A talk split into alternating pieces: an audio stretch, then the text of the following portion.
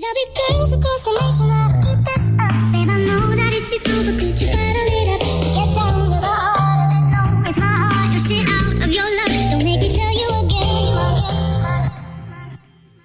Love, love, love. Hey, Love, love, love, love. I'm doing love. Love, love, love. Uh huh. Love, Yeah. love, love. Hello and welcome, welcome back to the Factual Physique podcast. I'm your host, Adam Carroll. Now, I hope you're all doing well, and as I'm sure you've seen from the title of this podcast, today we are going to be talking about how to be happy.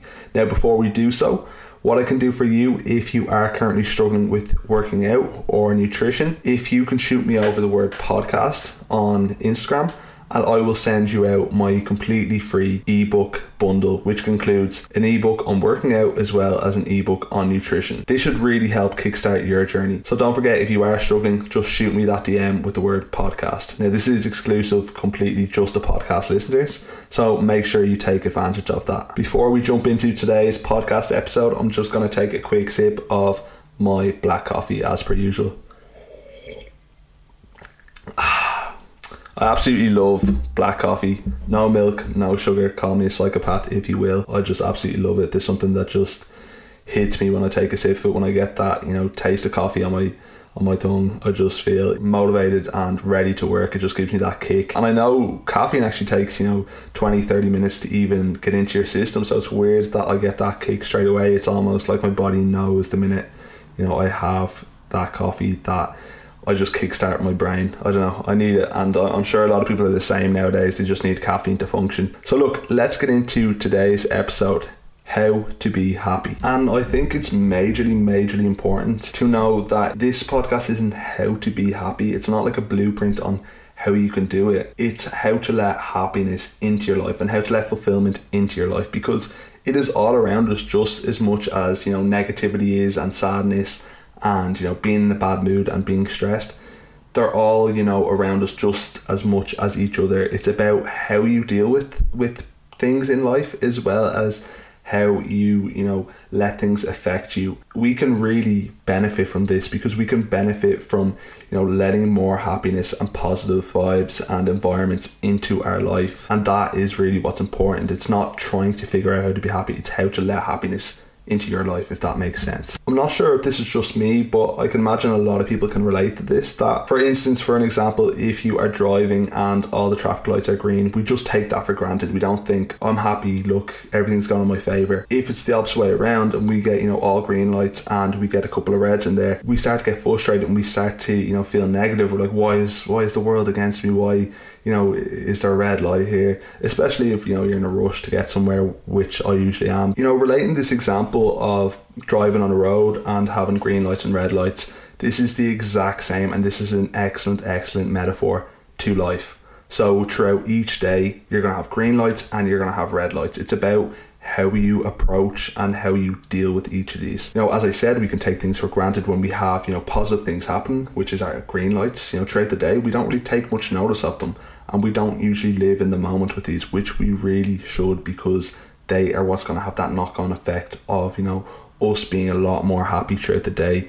Like, I'm sure there's a lot of things happening to you each day that other people would really, really love to happen to them. And I think, you know, we should grant ourselves very, very lucky. You know, if you're listening to this podcast, more than likely, you know, you have a phone, you have a roof over your head, you know, you have a laptop, you have luxuries. And I think we should really, really you know be happy about those. If there's negative situations happening in your life we also tend to dig a lot deeper into those and we think that you know it's personal which it really isn't. A lot of things you know that happen throughout the day you're not able to get a coffee in the morning. Don't look at that as negative. Try find a positive within that. If you you know if your laptop breaks in the day you know it's a you know bad situation to be in but we overcome it and i like guarantee in a couple of weeks you're not going to remember you know this bad situation. So why give it the time of day during the day? We should look for solutions rather than problems. And i think too often we look into things too deeply and you know find problems for ourselves that don't exist.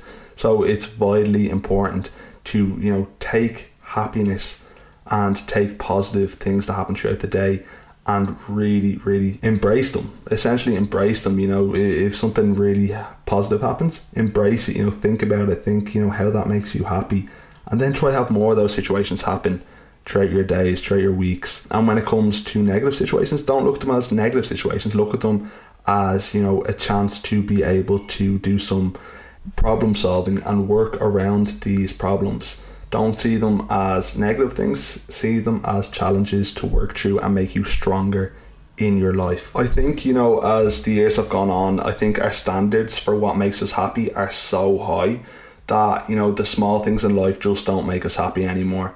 And I think this is a lot, you know, due to social media and instant gratification and um, by, you know, likes and follows and comments and attention on social media is, you know, something that we get fed throughout the day and it constantly, you know, will bring our dopamine levels up and make us happier, which is false happiness. And you know, the happiness that we actually should embrace is right in front of us.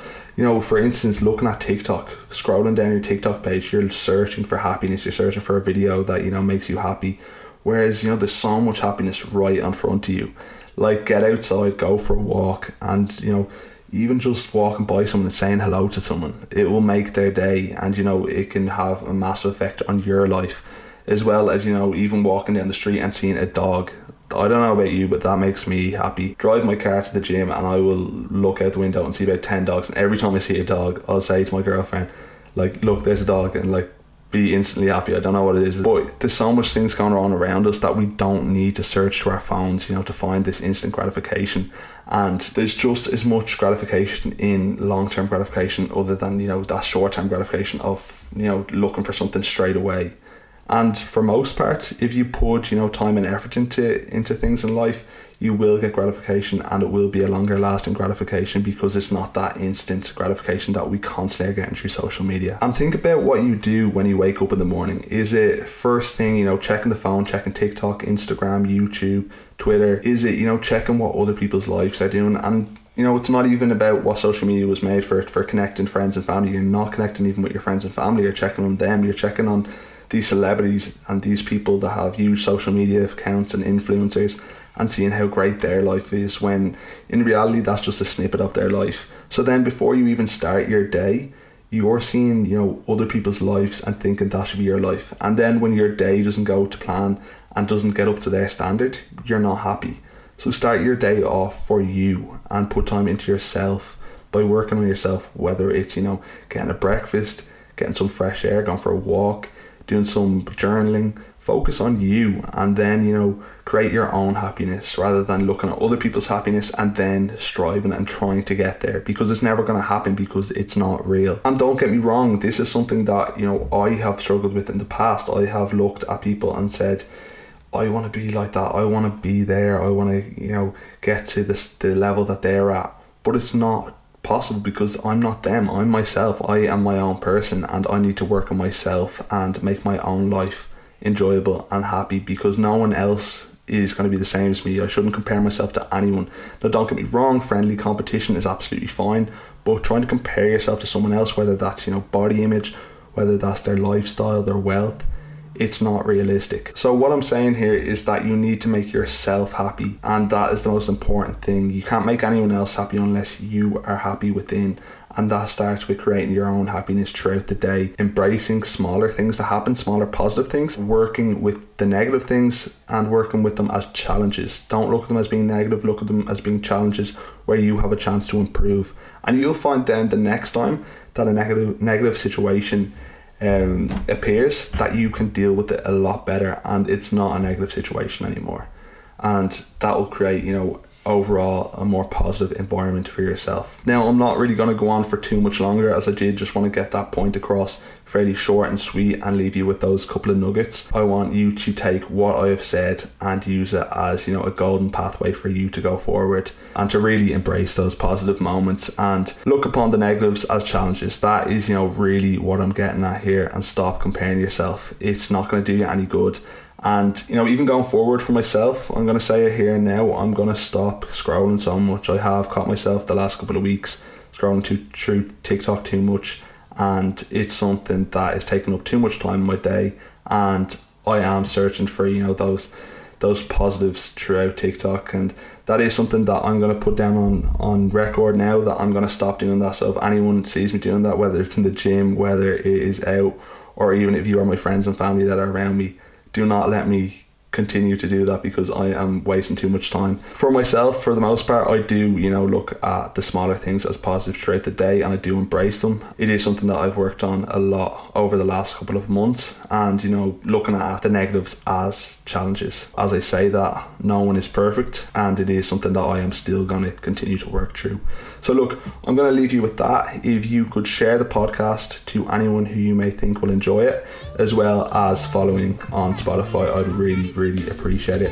So, I want to thank you all for listening, and I will see you again in the next one.